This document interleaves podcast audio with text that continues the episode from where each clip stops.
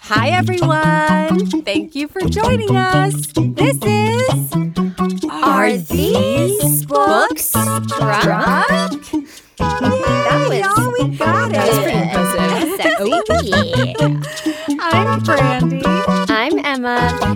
Mariana. This is your book club with a twist, and we are your chicas disfrutando una hora de felicidad. This month, we're talking about Mexican Gothic by Silvia Moreno Garcia.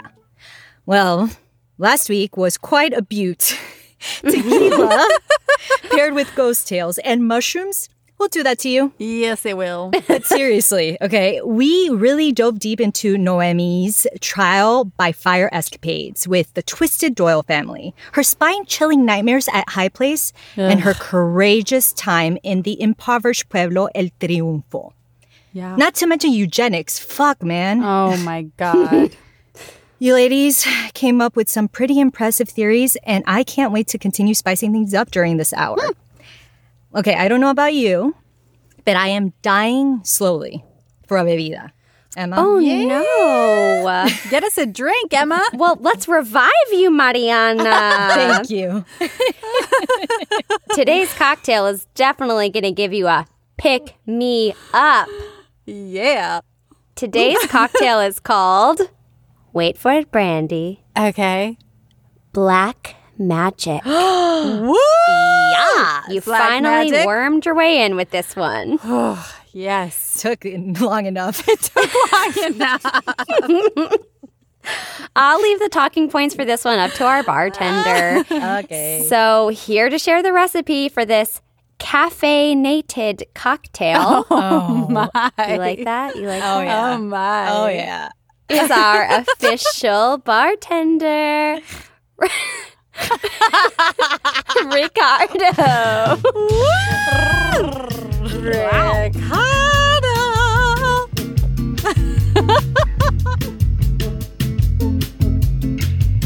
Hi, ladies. Welcome to the bar. Hey. How are you? We're Fantastic. great. Good. So, the cocktail of today is called Black Magic. Oh, finally, Black Brandy. Magic. So, this cocktail has very few ingredients, but a little bit of preparation. So, let's start with the, the recipe, and then I'm gonna explain the preparation that we have to make. The ingredients are pretty simple. It's an ounce of tequila, an ounce Yes. of Kahlua, and an ounce of uh, espresso. So I made my espresso. coffee with the mocha. You can do it whatever you want. That sounds good. But we need the preparation because this drink is gonna be served up in a martini glass.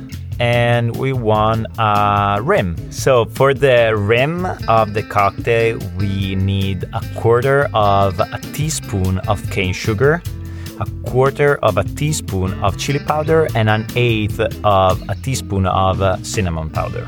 We're gonna mix all the powder together to have a uniform powder, and we're gonna put the edges of the glass on the powder. After that, we wet them a little bit with a little bit of uh, lime juice or lemon juice. It's gonna be like dark brownish or red. It depends Nice. on like the the Oh, perfect. yeah.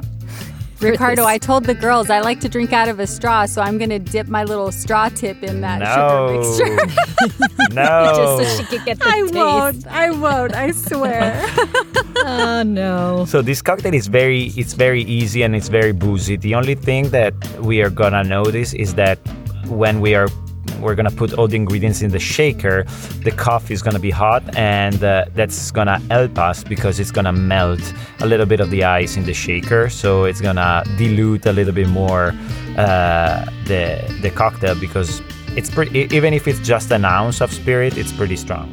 yeah. So we're gonna put all the ingredients in, Here in we the go. shaker, big ice cube, and uh, the big ice cube uh, with uh, a little crack, and we start shaking it. And I double strain it because in every uh, cocktail that I um, serve up, I don't want to see crystal. It's very hard to see Oh, crystals when you put a, a hot liquid in the shaker. Because it usually melts the crystals. But just to be super sure, I'm gonna I, I double strained it, and you're gonna see the perfect foam of the coffee and the Kahlua on top of the glass, Ah, and it's perfect. such a good tip. Yeah. Ricardo, let me ask you the rim, you said chili powder. Does that mean cayenne pepper or chili powder? Chili powder.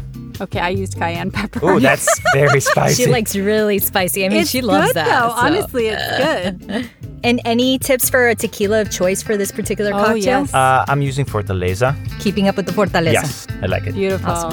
It's Awesome. delicious. It's honestly so nice and rich. Ki- It feels kind of perfect for fall and like It is. Thanksgiving coming up. It Totally. feels really With the cinnamon edition, Yes. it's like yeah, perfect for that. It's nice. Cheers, It's really ladies. Enjoy the nice. cocktail then. Ay, salud, Ricardo. Oh, salud. Ciao. Bye. Ciao.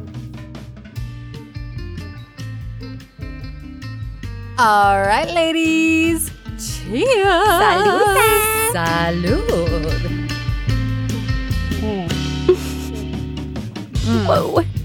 Holy shit. So It's strong. so it's so good though.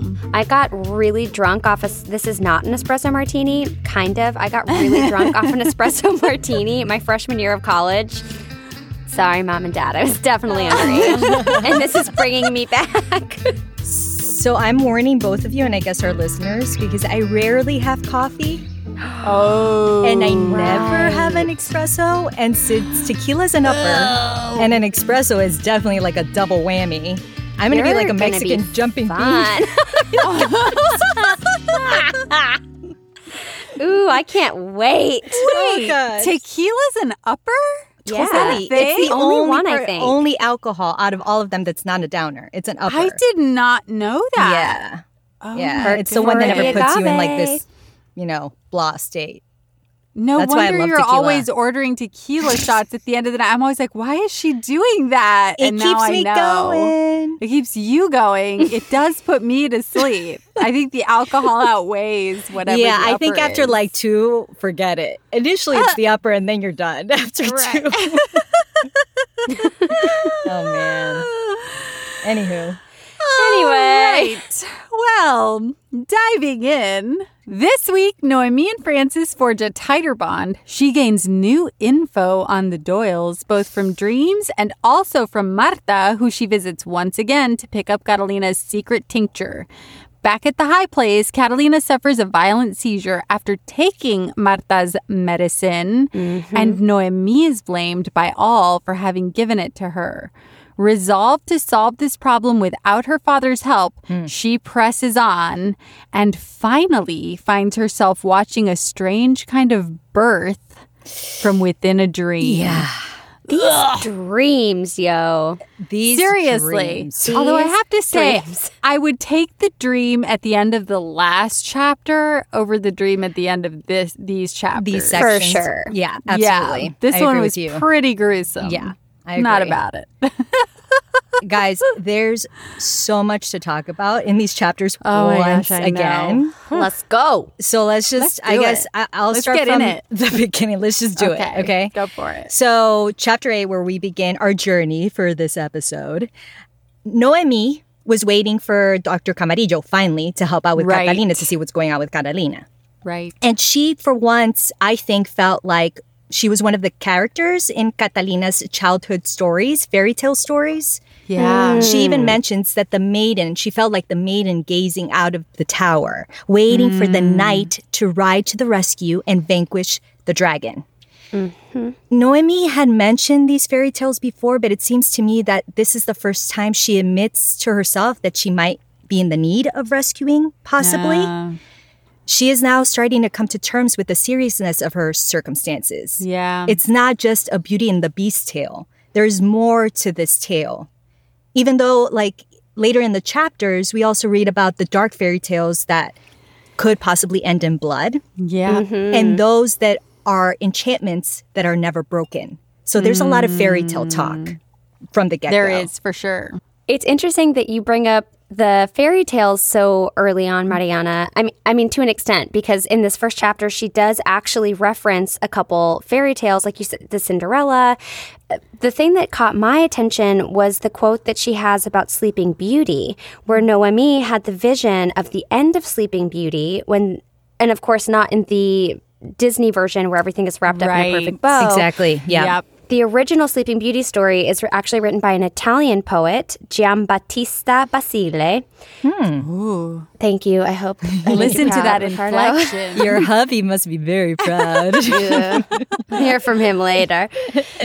so her she has this vision at the end of that version of the Sleeping Beauty when the stepmother is pushed into a barrel of snakes, which I actually didn't remember. And then I mm. realized that I didn't I never actually knew the original version Yeah. of Sleeping Beauty. I only know the Disney version. right. So that got me wondering and and I researched the original dark version of Sleeping Beauty and I was shocked to discover oh that my in that version the king rapes Sleeping Beauty in her sleep Oh Are my you God. kidding me? and impregnates her with twins. Oh, weird. And I was like Whoa. Kind of like Virgil showing up in her Yeah. dream and like Yeah. unbuttoning her pants and her blouse. But there's also a weird twin element to like Agnes and, And- and Alice. Alice. They're not Yep. twins, but they're Yeah. sisters. But and they're then also in age. Catalina and mm-hmm. Noemi. Like there mm-hmm. is sort of a twin thing going on there too. Mm-hmm. Totally. That's weird. And I didn't, I don't really know if this directly correlates to our story, but also in that version, the queen is aware of what happened. She's aware of the king impregnating Sleeping Beauty. And so to get oh back at him, she cooks the children and feeds them to the king. oh my God. Holy and I was like, that's like a way of keeping. It, I mean, it's it's revenge, but it's also like, well, Keep these are him going. yours, so mm-hmm. you can eat them. Kind of in mm-hmm. the same like cycle that I was remembering, which one we'll get to later. Yeah. Also, Yeah. the artwork for the story in Sleeping Beauty is Sleeping Beauty in a bed with flowers all around her. And all of a sudden, I just kind of felt like, mm. is this some kind of twisted gothic version of Sleeping Beauty? Huh. Interesting. I uh-huh. mean, Dropping that there. I've never heard that version of Sleeping Neither Beauty. That sounds gothic Right? as As fuck, fuck. as it is. Right. totally. Oh my wow, Emma. gosh. That is Gross, right? fascinating. The thing that stuck out to me about this section, because I did notice, I feel like in the first chapters we read of the book, there was mention of fairy tales and stuff, but it seemed to really increase in the chapters that we read this week. There was a lot more mention of fairy tales. It was a lot more heavy handed. And I kind of think of Catalina as like a damsel in distress in this story. Yeah. Silvia Moreno Garcia has set up Noemi in a situation where she sort of needs to be the knight and she needs to do it against social conventions that dictate what a woman's place is. Yeah. And also against social conventions of the marital bond being like the most important be all mm-hmm. end all thing. Mm-hmm. Mariana, I don't know if this is true in Colombian hmm. culture, so I'm curious to hear, but for Mexicans, you don't get involved as the family Huh. in the business of a married couple. They're hmm. married, their problems are their problems. You stay out of it. And you see that repeatedly in what Virgil says. He keeps saying he's her husband. Her health is his Right, responsibility. The final word on her treatment is up to him. But the relationship between Noemi and Catalina hmm. is so rich. It's so full of history. I think Noemi feels a little bit like I've known her our whole life. Who the hell are you to say if she's okay or not? Who hmm. are you to say if it's up to you to know what's best for her? That it's up to you to take care of her. I think I think in some sense Noemi has been thinking that a knight in shining armor might show up in the form of her dad or Dr. Camarillo, but I think she's sort of starting to realize like, no, I'm the one who mm-hmm. cares about this woman and who is going to have to step up Step up. and save both of us. Yeah. That it's so fascinating to hear how different, I, at least from my experience with the Colombian culture, because I can't talk about the Colombian culture as a whole. I can only express like what my immediate experiences have been like. Yeah. Because, and what I've heard through my young life, it, this mm-hmm. is a very complex question. So, like, For sure. I mean, as far as I'm concerned, I love you, my family. As far as I'm concerned, we are a bunch of meddlers. I feel like Oh, interesting. everyone is always in everyone else's business, no matter how private the matters are. Oh, wow. But then the thing is also everyone likes to be heard. There's a slight of mm. there's a slight competitive aspect as to who will give the best advice or who is basically Oh. in the right. Interesting. And this is especially, it comes down to when they're discussing or gossiping about marital bonds. Hmm. Not to mention la compincheria, which I don't know if either of you know that saying or Brandy. Compincheria means like the gossiping that happens between women, which is like constant. It happens between women in regards to another woman's misgivings. There's a lot of what one should do, but when it actually comes down to taking the action that the of the advisor, the advisor ends up turning their face.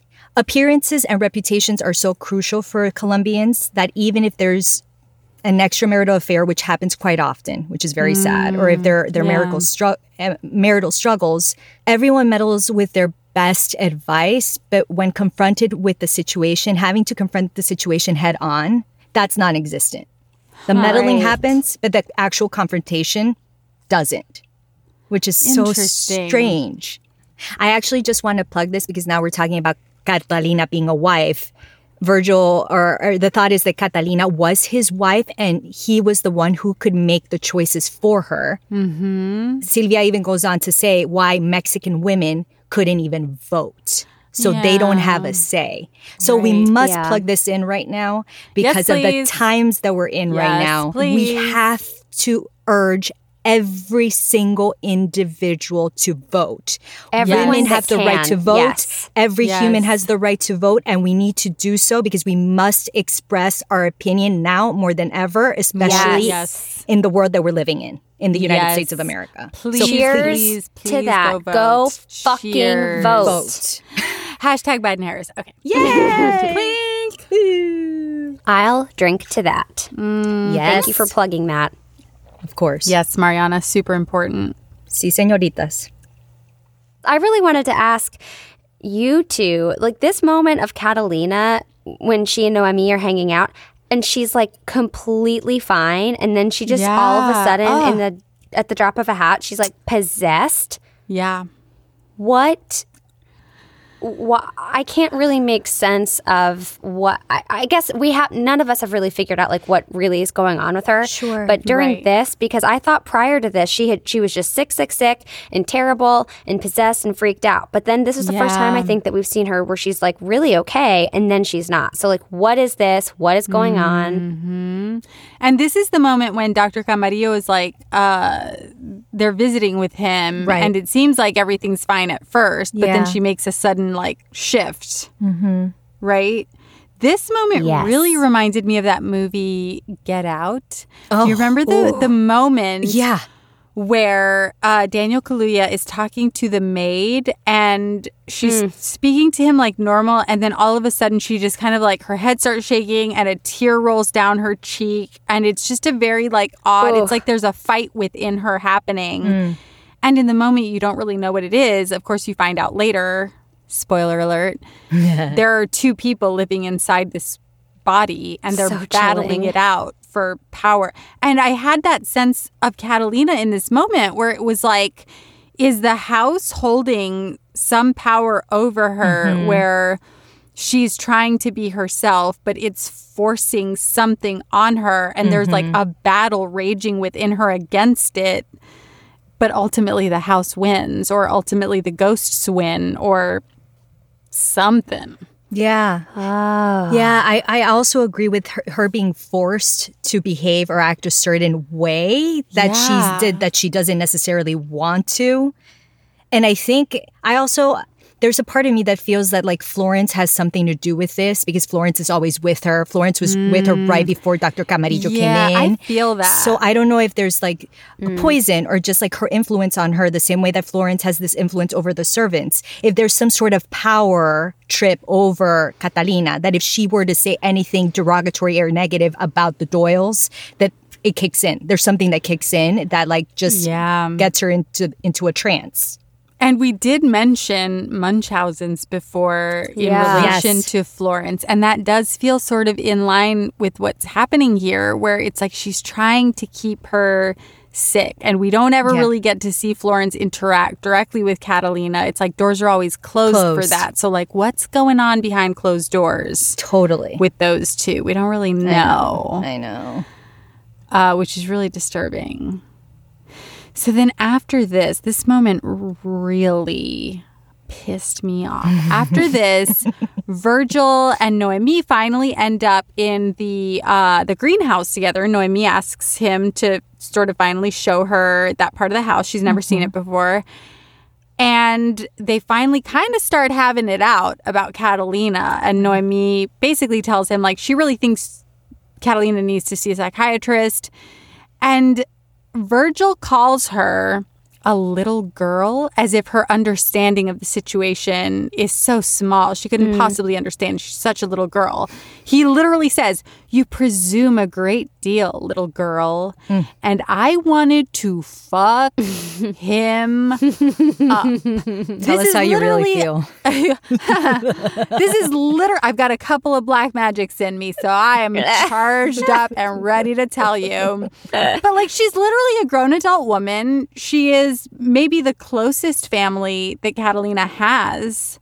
It's not like she and Virgil have been married that long. It's been like a Right, year. yeah. So I was like, the balls on you to say this to her. And I wondered, have you ladies ever had a moment like this with a man that was so belittling to you, so demeaning that you just wanted to slap him?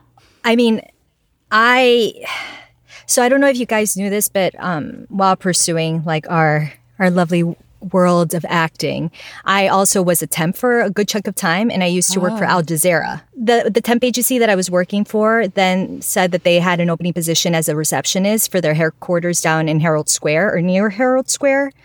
So, but the receptionist was literally right in front of the this um, right behind this huge entranceway where it was like there was a security guard. You know, it's a. there were centers in Doha and London, and because of the Arabic culture and the news that they were presenting, there had to be a lot of security around this. Ah. Mm-hmm. But I, constantly, there would be all these executives and businessmen that would constantly go in and out because it was this huge media network.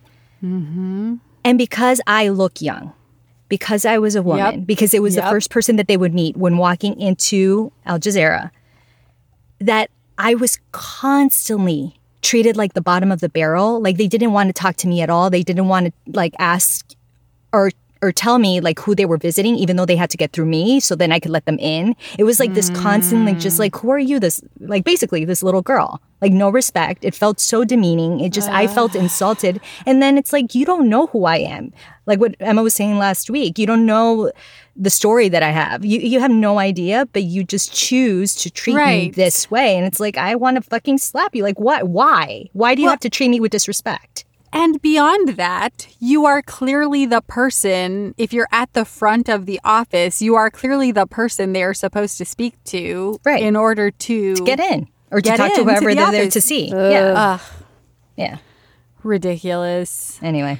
When you asked this question, Brandy, I was like, yeah, I don't even know which one to choose. Like, how do I decide? What? I know. I Which mean, it happens so frequently. it's but, true. But what you just said, I mean, brought me right back to my hostessing days. I was a hostess ah. for a really long time when I was in college.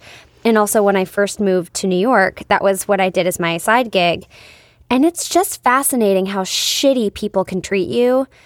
Yeah. and and I don't know but but the thing is it was actually men and women and I always wondered if if I would have gotten the same crappy treatment if I were a male I think probably actually I probably would have because people are just really really rude in in those circumstances um but there was this one time as a hostess i went i was working at the plaza and it was there were like eight different stations like eight different kitchens and it was a little confusing because it was like a food hall so if you walked in from the wrong entrance and you didn't pass the hostess stand it could seem that you could just kind of seat yourself and whatever Uh, yeah. but we always had a really long wait list. And so when that happened, I used to have to go up to guests and be like, hi, excuse me, sorry. Like, you actually have to check in at the hostess stand. We do have a wait. This one guy, I said this to him. He turns around, he looked me in the eyes, and he goes, God, your voice is annoying. Remember how I said last week that I've always had a really complicated relationship with my voice? Yeah. And I froze and I looked at him and I wanted to slap him. And instead I said, Oh, I'm sorry. You still have to check in at the hostess stand. Oh my god. You're like, if you want to hear my voice less, right. go right. to the hostess stand, and I'll shut up immediately. Right, Thank you. what a douchebag. Wow. I also find I think people are really demeaning to me sometimes, not necessarily because I'm a woman, but because I look a lot younger and apparently That's sound a lot younger than I Yep. am. Yep. And I think when mm. people assume that I am of a certain age that I am not, Yep. I get treated as such. And that infuriates me just as much as a man demeaning me because I'm a woman. Agreed. Interesting. Agreed. Again, it's not knowing who you are, not knowing your story, and just because of your appearance, they're already judging and they already act a certain way because that's what they Right. think that they should do. Well, and not even taking the time to just be like, this is another human person. How True. do humans It doesn't even matter. It's like, interact yeah, with each right. other Yeah. respectfully, Respectfully. regardless of what your job title is or your Right. gender is or your age is? Like, you're just another human. Well, so I had a horrible situation when I, I mean, it wasn't that long ago. It was maybe five, six years ago. I was still working in restaurants mm-hmm. and it was the co-owner slash head chef of the restaurant where I was working, who for whatever reason we just never really hit it off. There was always animosity from the moment I started working there. There was just a weird energy between the two of us. He clearly had a very like I'm the dominant man here thing going on and I very much had a like well you're still going to respect me vibe mm-hmm. going on. yeah, of course. And that just clashed. It didn't work. And while I was working there, I also did a play where I happened to spend the entirety of the play in a bathtub. And I was pretty scantily clad in the bathtub. It's a play I'm very proud of. So I w- it was a decision I had happily made. It was Can you say what it is? the play. Yeah. It was called it was called The Snowfall in Berlin. It's a play by Don Nigro. Uh, and it was a, it was honestly one of the best most fulfilling theatrical experiences Oh. I've ever had. It was Aw. a beautiful, wonderful experience. Wow. And I did it while I was working at that restaurant. And some of the regular guests from that restaurant had come to see the play. Oh no. One of whom had a really big crush on me. Um, and he was totally sweet and it was fine, but like it wasn't reciprocated or anything. But one night I'm working at the restaurant and the head chef is sitting in the dining room with like his wife and a bunch of the other regulars and stuff. And clearly he'd had too much to drink. And I don't know what I had done this day to piss him off. It happened regularly. But he shouted across the dining room at me in front of regulars, in front of my coworkers, in front of other guests who I was serving. Oh my that God. at least George hadn't seen him naked in a bathtub.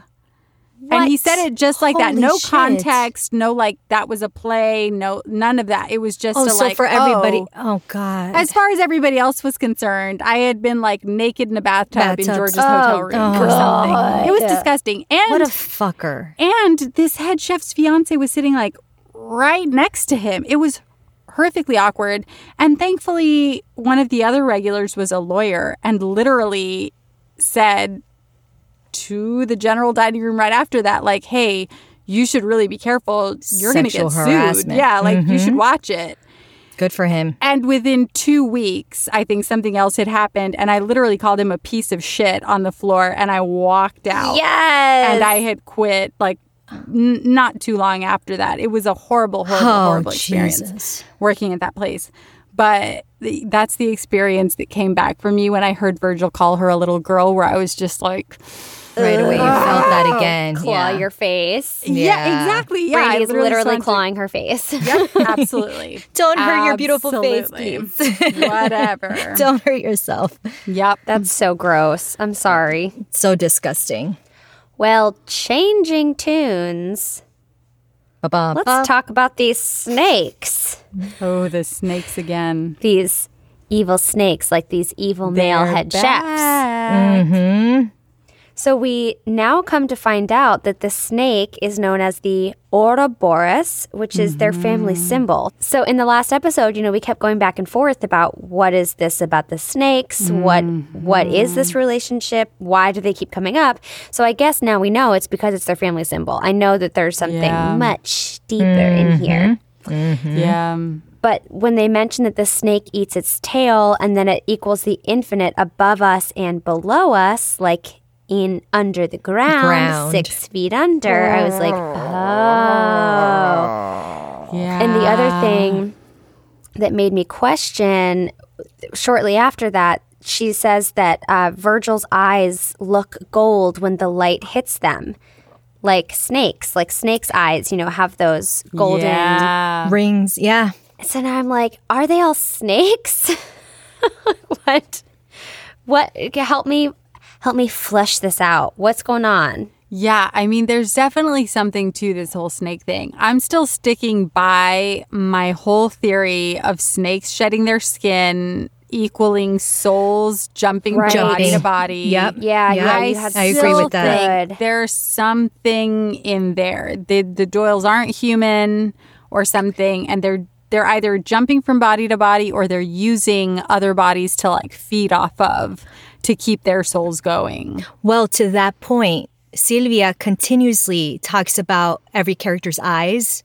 And we know the mm-hmm. saying that eyes are the windows to the soul. To the soul. Yeah. Yes. so if they're jumping bodies, the souls keep on, you know, sticking around. yeah, yeah. yeah. Like for instance, I remember I don't know if he mentioned this last week or not, but there was a moment that um yeah, I think we did, that Howard Doyle has these crystal blue eyes that for an individual his age, he could not Right. have those set of eyes. Right. And on the contrary, when when she mentioned the eyes of Marta Duval, that they were full of cataracts, that you could see how like old she was and how just it was just a deteriorated, sick kind of look to her. Yeah. So I this Ooh, whole thing is like it's another hint that the Doyles are are not human, that they're jumping bodies, something to that extent. Um, Yeah. Something something I wanted to point out in this section at the greenhouse too with uh, Noemi pointing out all of the snakes around the Doyle compound. She points out that they're everywhere. I think at this point, Virgil says something like, Oh, yeah, it's our family crest, whatever. But he's very nonchalant about it. Like his manner is almost like, Oh, like really? I hadn't noticed. And I was like, Yeah, fucking right. You haven't noticed. These snakes are fucking everywhere. I noticed. Like, Yeah, what do I you don't mean? believe him. Though, yeah, that's says bullshit. that for that a is such second. bullshit. I don't believe that. I was like, Are you deflecting? Why would you be deflecting? It was just such a weird reaction to her noticing that.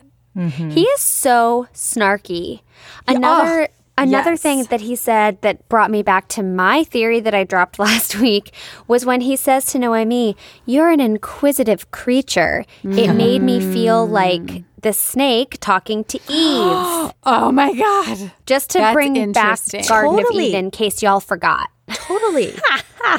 That that's really interesting, Emma, because he does have some of the qualities that like the snake in the Bible has when talking to Eve. Like there is a sort of like sly Sleaziness. Sleaziness. Yeah, like a salesy, like mm-hmm. something. And like, I know going on better than you, but if you mm-hmm. want to try this, Go Yeah. ahead. Uh, mm-hmm. almost like trying to lure Lure. her. Yeah. right.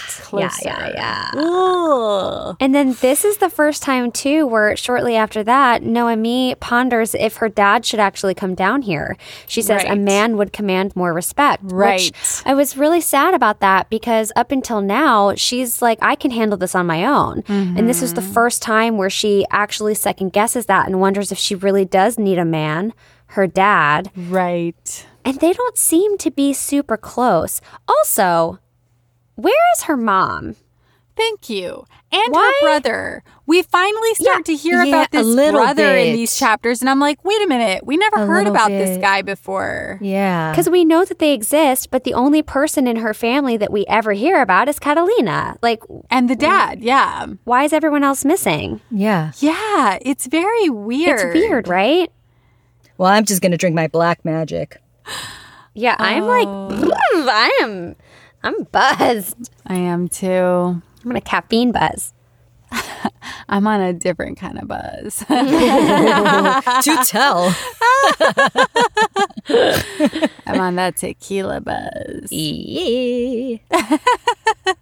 Did either of you have any thoughts as to what that buzzing is in the cemetery? I mean, I noted it and it's come up a few times, this buzzing, but I don't have any theories as to what that is. No theories? No, do you? Just kidding. I don't Do you either. I have- yeah, I- not I- yet. I'm not. hmm. Yeah, I don't I don't know what's going on with those. It's either bees or it's flies. But I, I, I'm going to jump a little bit and, and tell me if I'm wrong. Doesn't she hear at the end of chapter 14 some buzzing? Yeah, I mean the buzzing is all It's- over it's- the place. It keeps happening Yeah, in different yeah, yeah. places. That's why I don't know if it could be the bees knowing that she was indoors having a dream when that buzzing happened. I mean, when she it was seems like the buzzing is maybe attached to the ghosts. I Yeah. just I don't think know. it's internal, like in her head, as opposed to external. similar Oh, to totally. how Catalina says there are voices in the walls. In her head, yeah. Yes. It's Yeah. like, where is that? Yeah, but it does seem like they're associated, the buzzing is associated with the ghosts or the house or whatever. I don't know that it's actually a physical sound in the world. But then sweet little Francis comes and saves her. Aw, She's lost in the mist. And our sweet, So pale, cute. lanky little Francis is there collecting his shrooms. and something that really intrigued me is when he says, mushrooms always grow over dead things in a way. I was like, oh, Francis, what dead things are we talking about? Yeah. I found that statement really interesting since we find out soon after this that he's pretty obsessed with mushrooms. He Yeah. makes those Yeah. he makes those spore prints of them. Mm-hmm. He's clearly always like harvesting them and stuff and I thought He's a mushroom nerd. He, Yes. Yeah, he's a total mushroom nerd. And I thought, could he, in a sense, be a dead thing that they grow over? Because he he is so obsessed with them, and he's the one who says mushrooms always grow over dead things in a way. And I know Emma, you had said before, could he be dead? I just thought, like, is he drawn to mushrooms because he's dead. You know what I mean? Like, and he's just haunting this house. The writer comments that when Noemi sees him in the cemetery, that he seems more substantial than he normally does. She says mm-hmm. he always seemed rather insubstantial to Noemi, but now, in the mist, again, he mm-hmm. appeared perfectly solid and real, as if being in the cemetery makes him more whole or something mm-hmm. There was just something strange to me about the connection between him saying mushrooms grow over dead things and then by the way i'm super fucking interested in mushrooms I'm obsessed with mushrooms. yeah i'm obsessed with them and i'm harvesting them right now Ah. Maybe he's using using them to poison himself. Or That's weird. That doesn't make catalina any could sense. this be Yeah. why catalina's sick it does Yeah. florence send francis on her dirty work to collect these hallucinogenic mushrooms that are keeping catalina ill or something i don't know there, wa- there's just, there's just, there's something weird in this Francis mushroom connection. and, and they Silvia makes a note about this specifically this poisonous mushroom. Its spore print is white, which is how you can distinguish that one from an edible one. So there is Right. a, a specific note about the difference between the edible one and the poisonous one. And she makes a note of that because Noemi accidentally tramples one of those mushrooms on her way back into the house. And it's called the destroying angel mushroom. And it's almost it's almost symbolic in a way that Noemi's the one in their way. She's the one possibly holding up whatever's going on with what they've got going on with Catalina. And she's also trampled this mushroom, mm-hmm. which is a poisonous mushroom. And could he then be could he be then referenced as the destroying angel? Like is he because he Or could she be is. kind of hmm. Helping her. So he's an angel for her in her light, but he's the one that's actually destroying Catalina's soul. So then he that's there there's lies a duality in Francis. Which I by the way, I have- have to yeah. note that Francis is Florence's Florence's son, not his nephew, not her nephew. Right. Which I Yeah. said that last episode and I was like, shit, I need to correct myself on But that. But I have to say, I have a lot of questions about him because it seems like he's on Noemi's side, it does seem that way. but I'm not completely convinced he's not some kind of a double agent or something. You know what I mean? He always seems very happy and ready to help her, but a part of me wonders if he isn't working at that on behalf of the family and also just keeping an eye on her for them or something. And again, I feel like these others, the the other Doyle members have so much power then maybe he is kind of like the bottom of the barrel and he has to do what he's does being seem like told. that. Yeah. So that's I why he think has, just that's has to follow through, yeah. which I feel really bad for him. I do too. I kind of like him. I know, me too. I think we're supposed to. Oh. I wanted to say something last episode that I didn't say, but mm. so I'm going to say it now because I still I still hold my ground, stand my ground about okay, this. tell us. I wanted to say last time that I think it's another nugget of mine that I'm saying something's going to happen with these things. I think that cigarettes are going to be hmm. a major plot twist in the book. Interesting. There's a lot of specificities about the cigarettes, the brand, Yeah. how much they are, where she gets them from Yeah.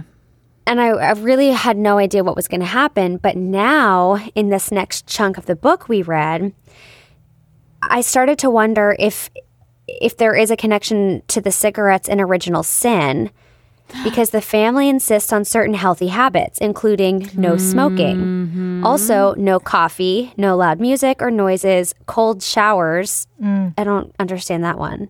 Yeah. Because Closed they're so horny.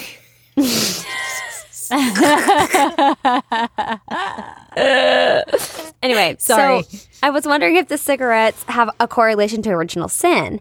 Right. But then later, a couple chapters down the road, Francis says, Truth be told, Ruth ought to have burnt High Place to the ground. and in oh. Noemi's hand, she's holding an unlit cigarette. And I was like, foreshadowing. So Wow. I'm going to say it right now in this I episode not that I think Crazy. Noemi is going to burn High Place down, or she's going to try. I don't know if it's going to Become catch, an arsonist. but then I realized that's why there's oil lamps everywhere because oil is highly flammable. Right. And because they have fucking oh. oil lamps, I think that these cigarettes Gonna are going go to up in flames. blow it all up. Interesting. All right, thank you for hearing me out. So, chapter 10, the first thing that I got whiff of was whoa, Noemi is flirting with Francis. What is this new? I know. Where did this come from? And I again, know. I think this is the author trying to prep us or like seduce us into feeling like Francis is the good guy because otherwise, why is Exactly. Noemi feeling s- this f- pull towards This him? But I, I just can't understand it because Francis is uh, doesn't seem like her type. Yeah, Yeah. not at all. No. And they spent a lot of quality time together. She is forced to do this because, like what you just said, Brandy, he he has to be her only ally. He's the she needs something from him. She needs to go to town. Mm-hmm. He needs to drive her because obviously she can't go by himself, by herself. Right. Well, she's not supposed to. Yeah. She's not supposed to. Right. But yet, because of this time spent together, she starts to see him in a different light. She, I think, looks past his ghostly looks and his shyness and starts thinking of him in a more, I mean, dare I say, desirable sexual way. I think. There is So weird. I think there's this like though. sexual draw. I know. Ooh. I don't quite understand Yeah. it. And it's like, it's different than how she felt about Hugo Duarte um, whom she liked mostly because of the way he danced or that he resembled. She once mentioned Pedro Infante. It's like this warmer, she even says, goes to say this warmer feeling, more genuine that Silvia like kind of Uh-huh. represents this that way. And I don't think because of basing it off of her previous behaviors and her previous boyfriends, she would have ever been drawn to Francis in the real world. No. If they would have met at a party, she would have never gone to him and started No. sparking up a conversation. Never. And nope. so, because of the circumstances that she finds herself in, that's prompted her to desire him. And so, this led me to start thinking, going back to my own previous relationships, even looking back to when I met Andrew, because as we know, it was a long time ago. um, I don't know if, because of the circumstances that we are in, if those circumstances cause us to be more drawn to each other in that point in time versus in the stage of the game that we're in, where Yeah. our initial chemistry and companionship feel different now than it did back then. Because hmm. I, like, what was it, 15 years ago? I was a very different person 15 Of years ago. Right. And so was he. So I don't know if you ladies have thought about this, not necessarily like like not even about your husbands, but just previous relationships. If because you were different people then, and because of the the situation that you were in, it's the reason why you were propelled to seek out that particular individual. If circumstances has a lot to do with hmm. how you're drawn to somebody versus at another time or place. I have thought about that a lot, and I think absolutely yes. I think timing is so crucial in when when you meet someone and how that affects Yeah. your chemistry and your relationship. And I and I do think that sometimes two people could be really great for each other, but because the timing didn't work Yeah. out, it doesn't work out. But Yeah. I actually dated a guy a few years ago who was a great guy, but the timing just really wasn't good. But it's interesting I say that because the timing was actually he came into my life at a point that I really needed him. I was having a really tough time and um, I was really, really down. And I had just moved to Brooklyn and I didn't know anybody. And I was feeling very nervous about that. And I mm. met him, and it turns out that we lived in the same neighborhood, which was like crazy. I mean, when I say in the same neighborhood, like an eight minute walk from each other. Whoa. it was like completely crazy. serendipitous that I had met him, and we didn't meet in our neighborhood. So I was like, he is being placed in my life right now to be this pathway and mm. provide um, companionship and um, Comfort. Yeah. It was what I needed in the time, but we just really weren't working. We weren't really clicking, and and we used to say to each other, you know, I wish that we had met like a couple years down the road because this really could have been good. But right now, like I just wasn't in a place to to be open to anything.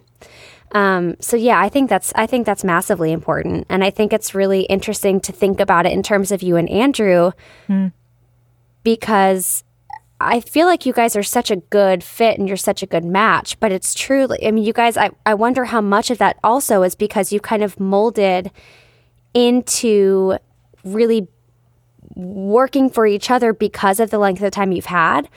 And I, I do wonder how interesting it would be if you had met now. I still feel like your personalities Yeah. really would still match beautifully, Yeah. but it's such a fascinating thought to me. I think human nature is just so freaking cool. It is completely, Emma. I, I feel that we've grown together and we're very lucky as a couple that we have grown at the same time. Because I have heard from other couples that they don't necessarily grow mm. at the same Yeah, it same does pace. not always happen like that. That's so true. and then one of them is left behind. And then what do you do? Because then you don't, you're not at the, the timing is then off.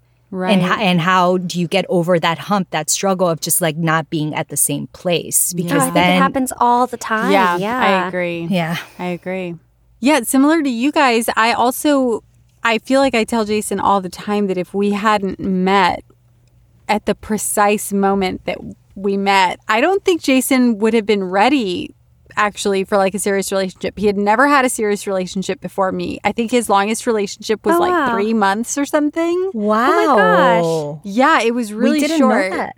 Yeah, yeah, yeah, yeah. Uh, which was super daunting for me. I hated hearing that because to me it just felt like okay, are we just going to last three months and then that's it? And yeah, and you came from a seven year engagement. I was in, yeah, I was, I was with somebody for seven years. And funnily enough, Jason and I had met, I mean, maybe five or six years before we actually started dating. So if we had mm-hmm. started dating back then, we probably, I don't think we'd be married because he hmm. was so much younger and so, he was pretty immature still. He was still sort of trying to figure himself out. Like, I just hmm. don't think, I don't think we'd be together right now, which is mm-hmm. wild. You got that voodoo clam brandy.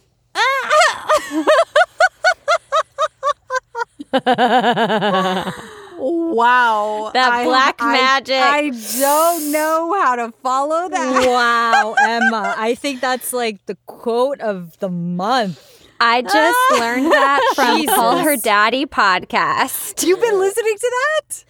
Yes, it's so raunchy. Raunchy. Yeah, it's super raunchy. And people It's a really I good break that. from the po- politics these days. True. Hilarious. Oh my God, I love that. wow. You can tell Jason you're welcome. I will. I'll tell him just. he that. probably thinks Brandy every day.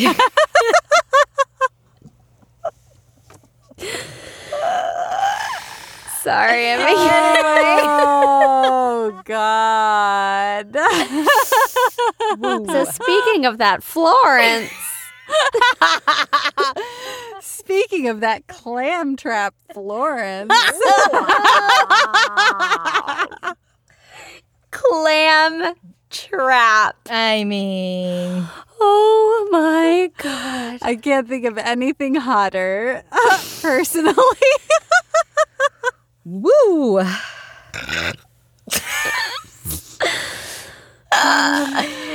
Yes, Mariana, I guess to answer your question, we do feel like timing plays a very important factor in when you meet someone. Yeah, and, and your clam matures over the years, so it's like it has to be it just gets better and better. just like fine wine. Mine's like a fine Sauv Blanc, personally. Oh yeah, savvy V. Yeah. We are spiraling into a dark, deep hole.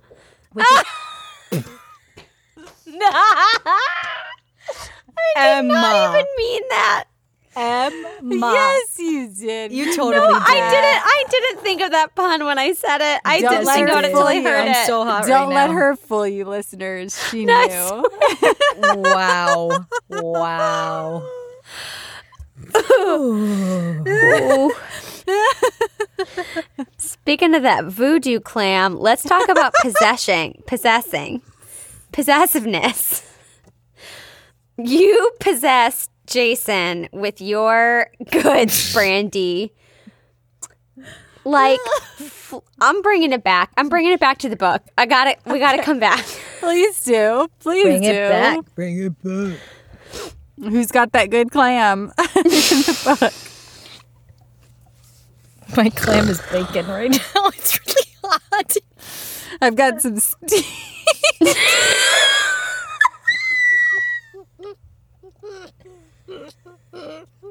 I can't. I can't. I can't. Ew. It's really hot. It's hot in here. okay, I'm bringing her back. I'm bringing her back. Okay. Brandy, similarly to how you possess Jason with your goods, Florence seems to have some words hmm. to Noemi about her special powers with possession. She says to be a Doyle is to be someone. You think you have a special power simply because my uncle thinks you possess a pretty face. A pretty clam. But that's not power. my it's a liability. Yeah. I thought that was um pretty like harmful quote actually. Yeah. Yeah. like that having a pretty face is a liability. Yeah. Right. like you are dangerous like why why I actually didn't question that. Why in this book is that a liability? I'm wondering, I read it this way is it a liability for her, for no- Noemi? Because I think that right now, Florence is being very, the most honest and most blatant. And it's kind of like, Yeah, it is a very honest moment. no, the truth of the matter is that Noemi will ultimately be used for her looks.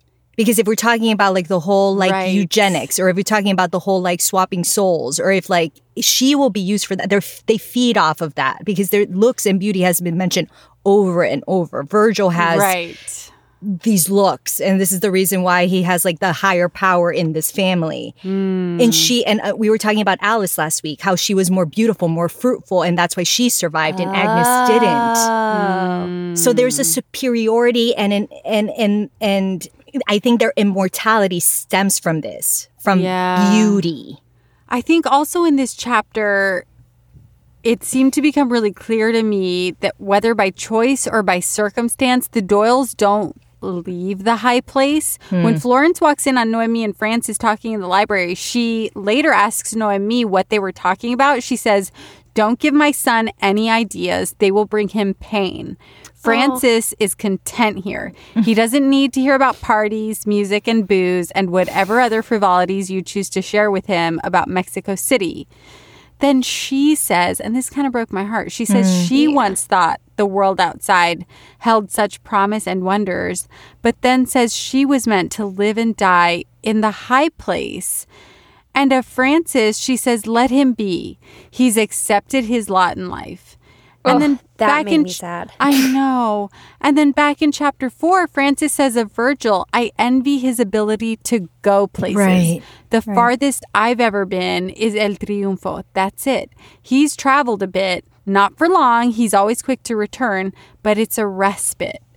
And it made me wonder whether they actually can't survive for long away hmm. from the house or whether the house exacts some kind of revenge for them being away. Did you guys have any thoughts on that? Did anything pop up for you when all this talk was going on of like Francis and Florence being tied to the house? Hmm. Not anything deeper than it's something about how their souls are trapped there hmm. because of something familial that we still can't really put our finger on. Yeah. but I think it's more so that like their souls are trapped and and you know they they've said several times in the book that once you're like at high place you can't leave which is why Right. I'm, I'm really curious to see what happens with Noemi like is she actually Right. ever going to leave Right. And is Catalina ever going to get to leave? I would just like to say in chapter 11 oil lamp was mentioned 8 times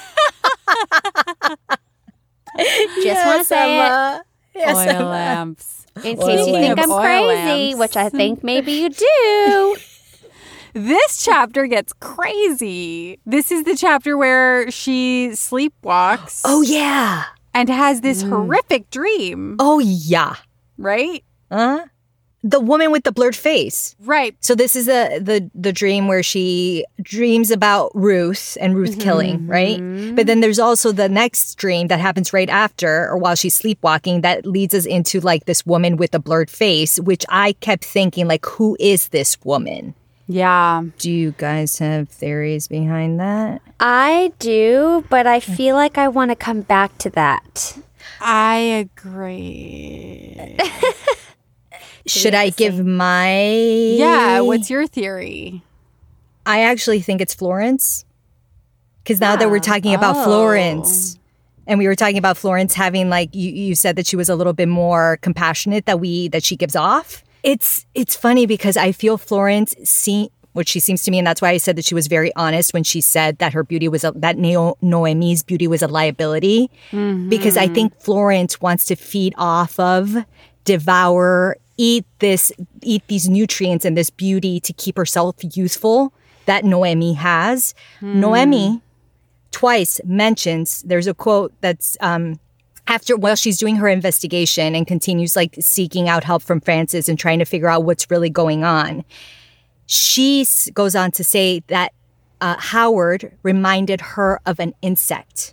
Yeah. Then Florence brought to mind an insectivorous plant about to swallow a fly.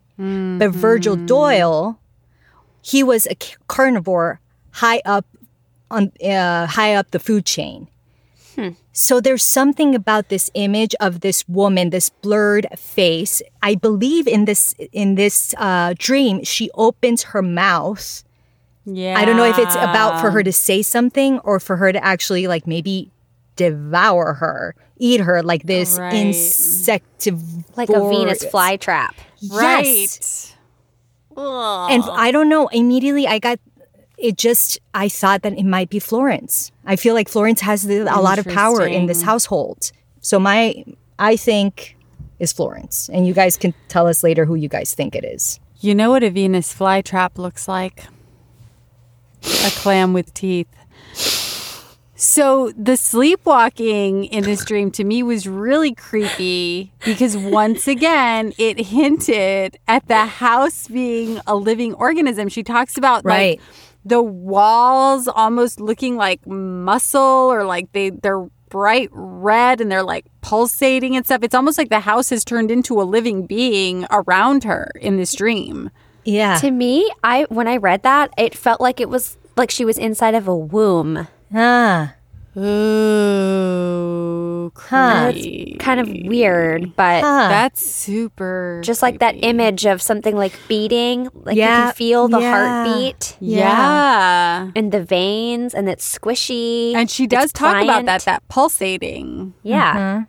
Well, I wanted to ask because at the end, towards the end of this dream, Ruth leads Noemi into a room where there's this bloated man mm. who she also describes as pulsating. And Ruth shoots him before she just walks out. And I wondered if you guys had any theories about who that man could be. Yes, and this I can share now.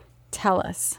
I think that the bloated man is Richard, mainly because the fact that he is mm. bloated makes like maybe actually this isn't like the best analogy because I think that once you die you bloat anyway. But I was imagining bloated Oh, because we know that Richard was found at the bottom of a ravine. Uh-huh. So he had been submerged in water and that that's the image that I had when I saw bloated specifically. Also, because we don't know exactly how Richard died. It said he was found at the bottom of the ravine, but we don't know what happened to him. So I feel like this is a clue maybe that Ruth shot him and then threw him in the ravine. Hmm. Interesting. Don't know why, but that was my theory.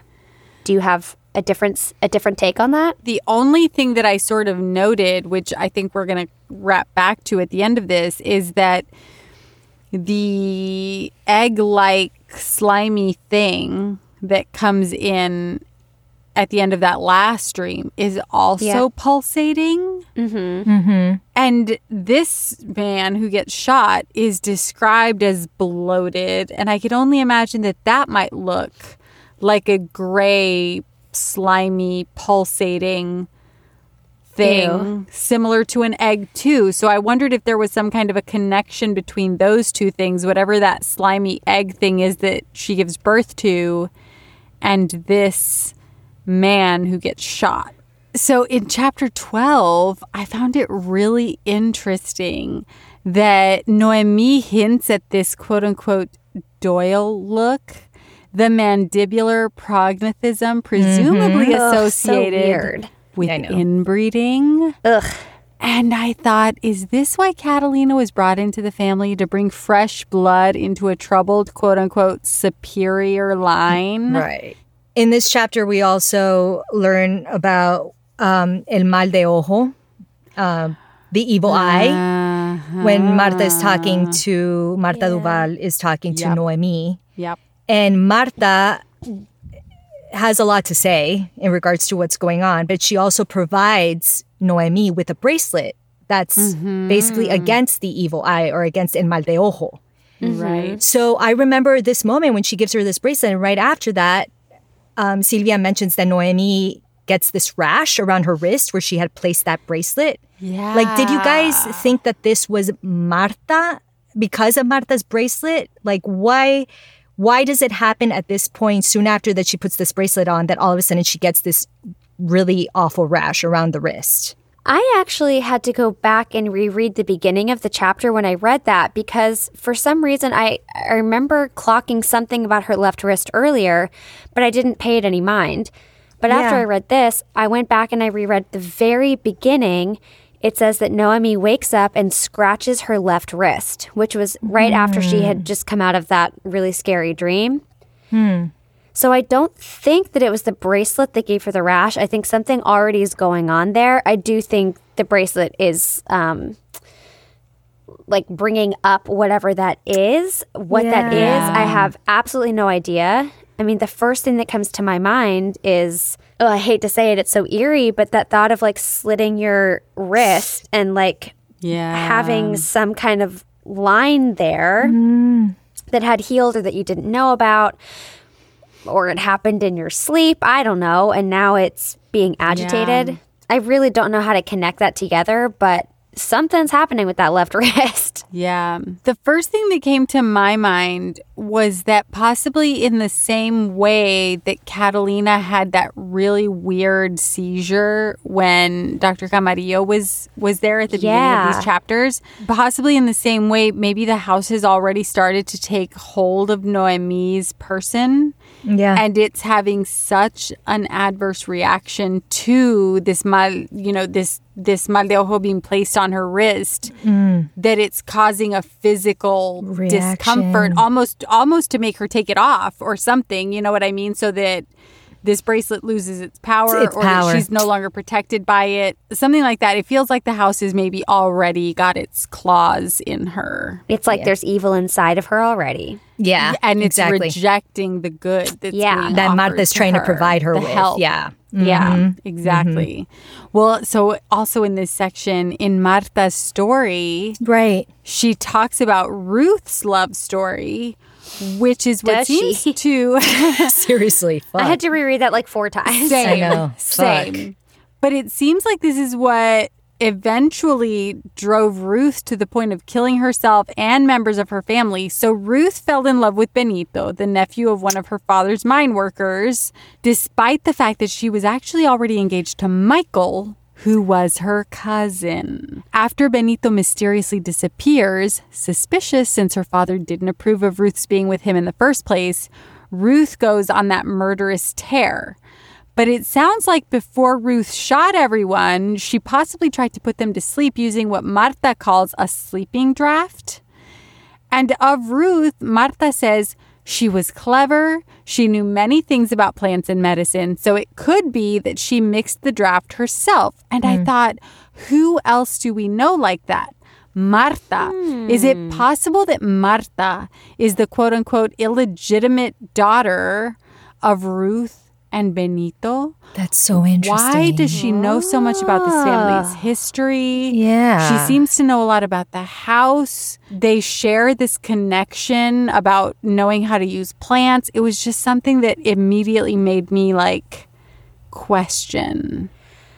I did not even consider that that's really cool It might not be anything. Listen, we got to drop these in there when we feel it so that if it happens, we can be like, I told you so. I'm You'd be like, brilliant. I'm a genius. I've got the smartest clam of them all. I'm just, just going to keep bringing it back. Well, I mean, bringing a comment that you brought up last week, Brandy, I'm bringing it back to your clam brilliance. Uh, last week, you spoke about or brought up the mist and whether the mist plays some sort of particular role or crucial Yeah. role in this novel. Yeah. And, and Silvia Moreno Garcia notes that there wasn't a lot of mist the day that Dr. Camarillo comes comes to visit Catalina. I'm bringing it back to the beginning of this episode. Do you guys think this was somehow purposely manipulated so that Julio Camarillo wouldn't see or fear the worst? So that he wouldn't become a captive of this mist? Um, later on, sh- Silvia also mentions that Marta, Marta says to Noemi, there's heavy places, Yeah. places where the air itself is heavy because an evil weighs it down. Yeah. I mean, I wondered if the house doesn't somehow control the mist. It's conveniently present and absent throughout the book. Uh, like you said, Mariana, like when Dr. Camarillo shows up, the Right. mist is nowhere to be found. And weirdly, the family members are nowhere to be found too. It's almost like the house knows that it There's needs an to outsider. be. Yeah, there's an out. Exactly, there's an outsider in their midst, and that also reminds me In reminded their me midst.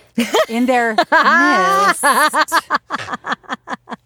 Pun intended. Pun oh, intended. Oh, yeah. That also reminded me of Catalina's moods and her seizures, because even Noemi noticed how odd it was that Catalina was in good spirits at the beginning of the visit with Dr. Camarillo, reminiscent of her old self, and then she sort of quickly starts to fall apart. Maybe when the house wants the visit to end. It seems like when the house becomes uncomfortable with the course of conversation or the questions being asked or whatever, it suddenly decides, no, no, she's going to freak out now. The visit's Yeah. over. I think there's also something going on with the color red in this section of the book. Yeah, I noticed that too.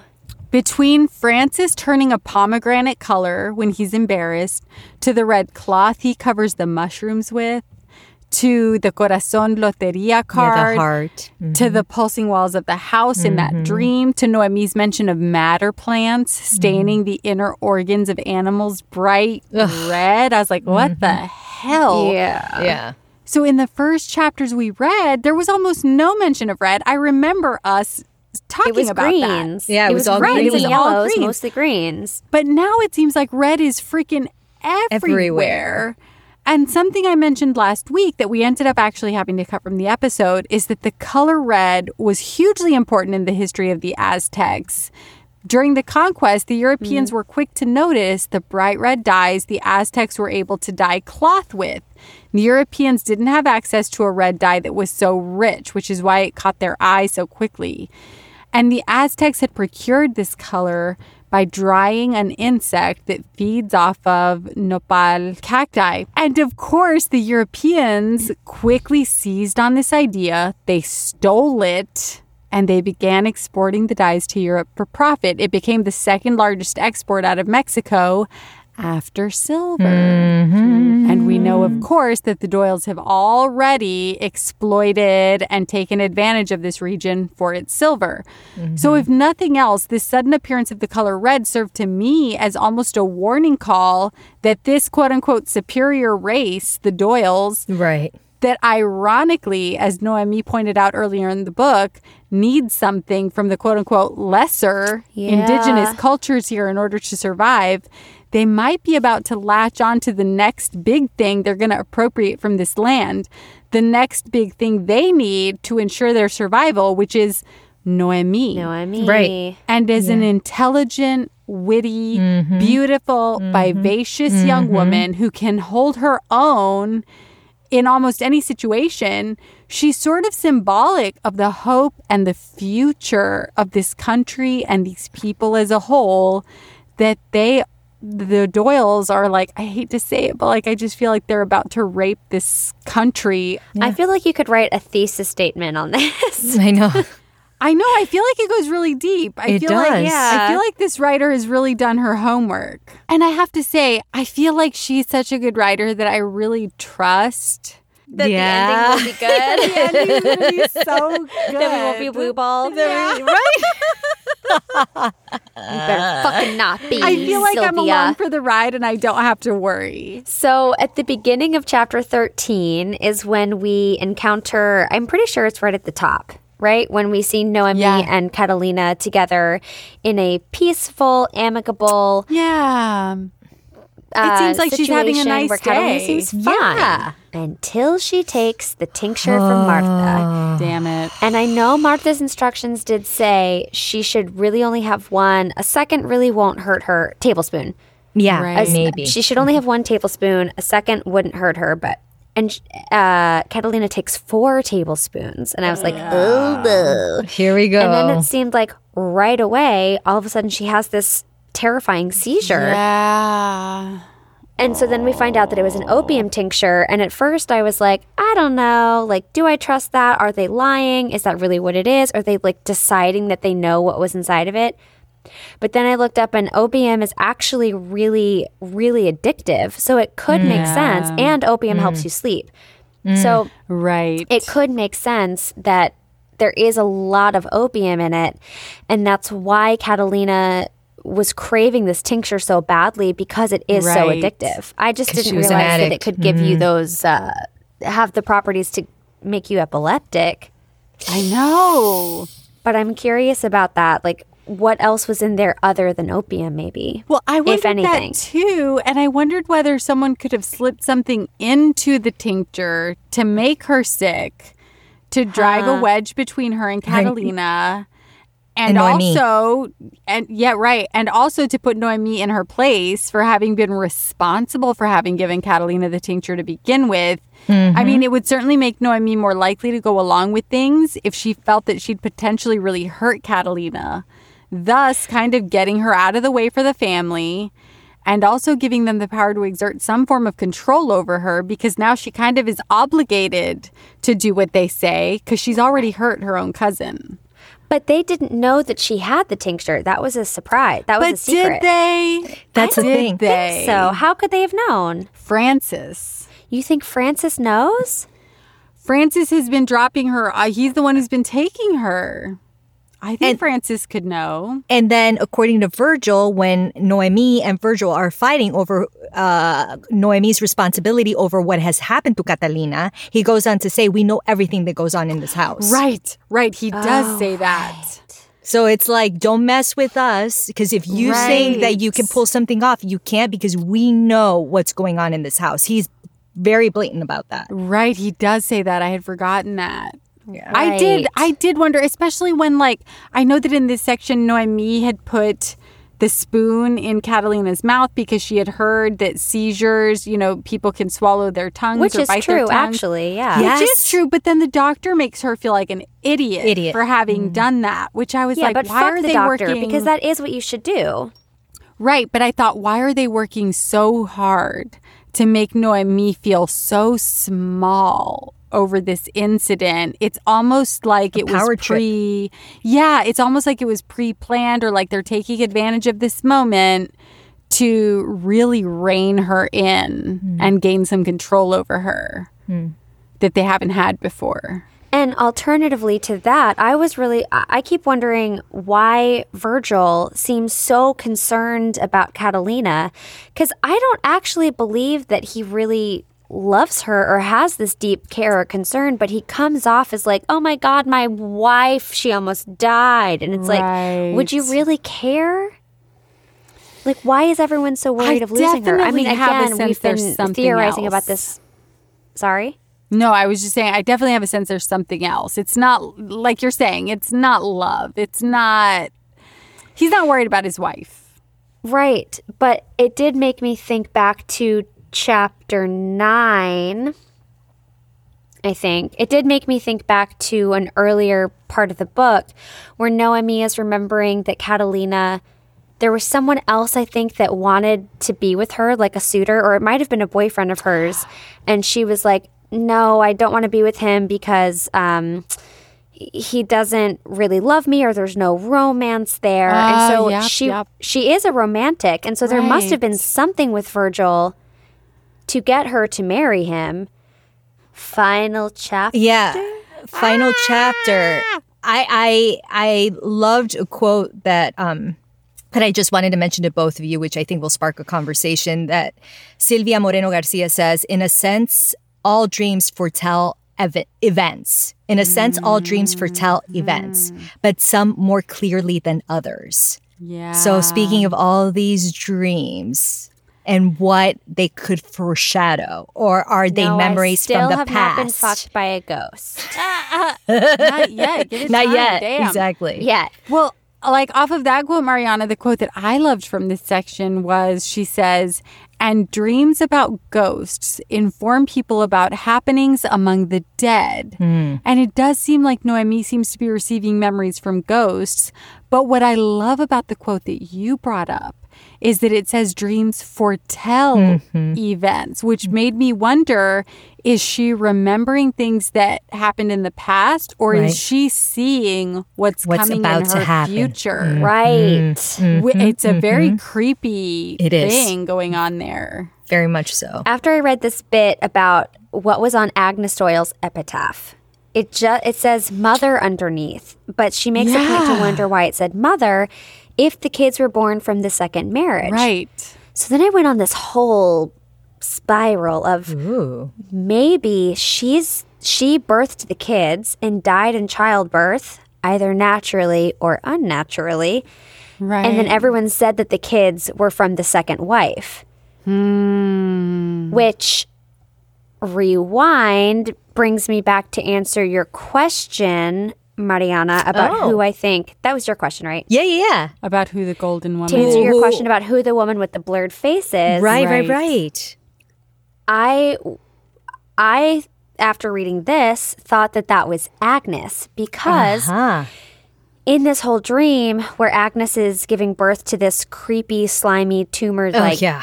Egg shaped thing, Right. it says that she opened her face with this big scream because she was in so much pain of the childbirth, which reminded Right. me of that same face that she makes Opens in up, the dream. yeah. So I thought that that was. Right.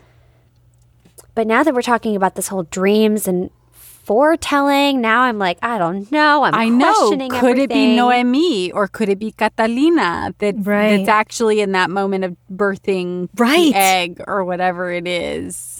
Ay. If it's foretelling a future event. Caramba. yeah. Ew. But I also wondered in this moment, like, who is the little girl The little girl. who kills the woman? Because at first I was like, that's got to be Florence. But the timeline doesn't work because Florence wouldn't have been born yet, right? And the thing is, too, that the little girl is blonde, and weren't Agnes and Alice both blonde? that's true. That's I mean, I. I maybe that's far fetched, but they were both blonde, and she was wearing a braid, which I feel like that was mentioned with one of them. The way that they looked in the oil painting, I don't know. But they were pretty close in age, weren't they, Agnes and Alice? So it Mm-hmm. Yeah. couldn't have So been that's one what or it- the other. But it could have been like some other female who was giving birth while Alice and Agnes were still young, I guess. That's what I'm saying. Yeah, like one of them with another female be giving birth. Yeah.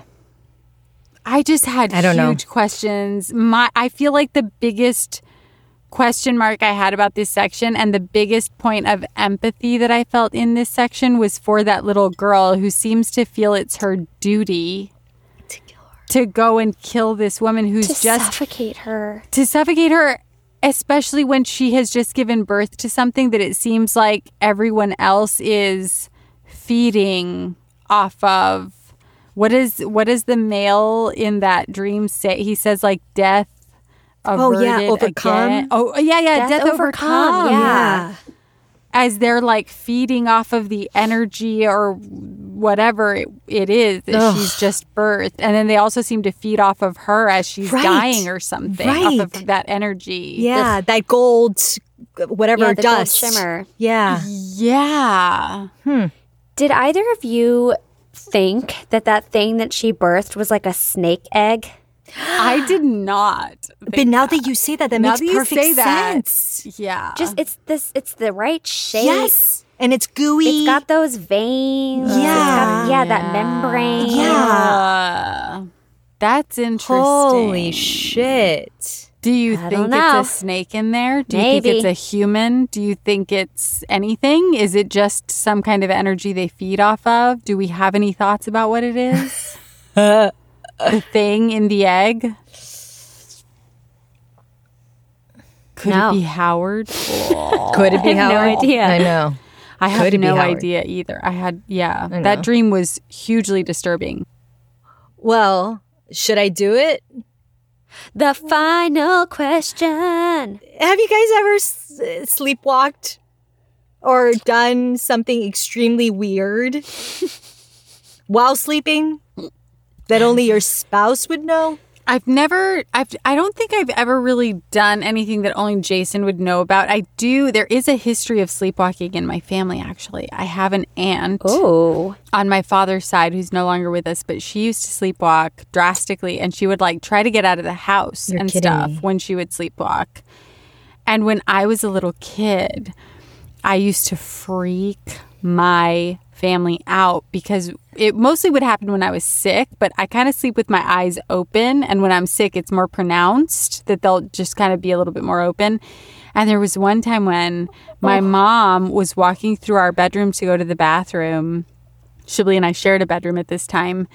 And my mom was walking through to go to the bathroom and she said I just sat up. She said it looked like something out of a horror film because I just, with my back straight, just sat up. Oh. And she said I had something in my hand and I held it out to her and I said, she said it was in a creepy voice. She said, I just said, Mom, here. and I tried to hand her whatever was in my hand, but it was nothing. And then I just laid back down and went to sleep. Yo, that is really freaky. My brother did something like that. What? There was there was nothing. He didn't have anything in his hand. Oh, he that's didn't. so weird. That's like extra creepy. But Sam, my brother, used to sleepwalk a lot, and one night he fell asleep on the couch in the family room, and he sat up and looked at me with these like No. Oh demon Oh eyes. Nope. You guys are And freaking me out right now. Shit! out of Stop me. it. And then he just went back to bed. he didn't say anything to you? no, he just looked at me with these like white eyes, Oh my God. and then went back to bed. Okay, if I was either in your presence, Brandy, or in Sam's presence, I would have like freaked the fuck out and would have run I out did. of the house. I was like, "Mom." fuck, man. wow. That's insane. I don't sleepwalk, but I do talk in my sleep a lot. and I asked Ricardo if he could remember anything that I've said, and he said no, but it happens almost nightly. yeah. Almost nightly. It's sad, isn't it? I'm a troubled sleeper. Wow. I actually Yeah. do the same. Jason says I mumble in my sleep, and he says I'll say words that are like clear, audible words, but they don't make any sense together. Yeah. Like it's not Yeah. a real sentence. That's so interesting because I don't and Andrew does. And I wake up all the oh. time to him like mumbling and saying gibberish. and then every now and again I get like a word in like, yeah, football. it's a lot of like words. Oh, his poor brain.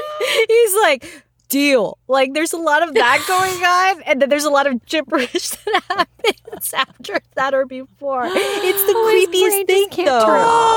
Oh, yeah, his brain doesn't turn oh off. So I oh my guess I, you guys are on the same boat. I only just snore in my sleep just a little bit, but my snores are like a. it's not even like Sounds an like inhale. fart. it's like the exhale is like a little like. That's it. That's I don't do anything else in my sleep. Sorry, I'm boring. Have you guys ever wet the bed as an adult? Wait, what? What? Have you ever wet the bed as an adult? No, have No. you? You've never peed in your sleep? No. Come on. Wait, but Emma, so you clearly have wet the bed. Yeah. Yeah, several. I mean, Several wet the bed is a large What? statement, but I've peed myself. How do You know, like wetting when you're having a bed. dream that you like really have to pee. Oh my like God. sometimes you just don't wake up and you just pee a little bit. That's never happened to me. I always Are wake you up, sure? and then I have to go pee at like one o'clock in the morning. I mean, I always I do the old lady pee at like two a.m. So where do I I. wake up and go pee. I'm the same. It sucks. Yeah. Well, at least you make Sorry, it to Emma. the toilet. Sorry, Emma. You're alone there. Have you done it? Have you done it with Ricardo in the bed? I don't wet the bed. I like pee a little bit in my underwear. Like a couple droplets, but enough to wake me up. If it's a couple of droplets, how do you know? Yeah. I it's enough that it wakes me up, okay? Oh. But it's not like on the sheets. It's not like a stream Okay, of pee. so you don't It's really like wet the bed. I wet my pajama pants, okay? So you like have to change your underwear. It's like bad enough that you have to change your underwear. you I should wear change my pads underwear, yes. bed. or do what is it? Depends. Pep- Get some depends. depends. Get so mad. well then, thank you all so much for listening. Mm, really wonderful content. Big thank you to Jimmy Fontanez and Media Right Productions, as well as Text Me Records for our music. Woo woo. So guys, guess what? What? We received another fabulous review this week. Woo, Yes. Thank you, Adrian Orozco. You are phenomenal. Woo woo. Thanks, Adrian. Wait, ladies and gents, reach out to us, subscribe, or just review us. We want to hear from you. We want to know what you think. Join us, will ya? We don't bite. Yeah, we do. Well, at least not like the Doyles do. or do they? but seriously, though, keep checking us out on Apple Podcasts, Spotify Podcast, or Google Podcasts. yeah, wherever you Yeah. listen. Come on. For next week's episode, we'll be reading chapters 15 through 21. Let's get it. 15 to the end of 21. Woo. And I hope by now you're following us on Instagram. But if you're not, head to at Are These Books Drunk to keep up with next week's cocktail pairing so that you can read along and sip along with us. Because it's, it's always, happy happy hour hour here. Oh, wow. Yeah, that was a good one. Ciao, chicas. Bye.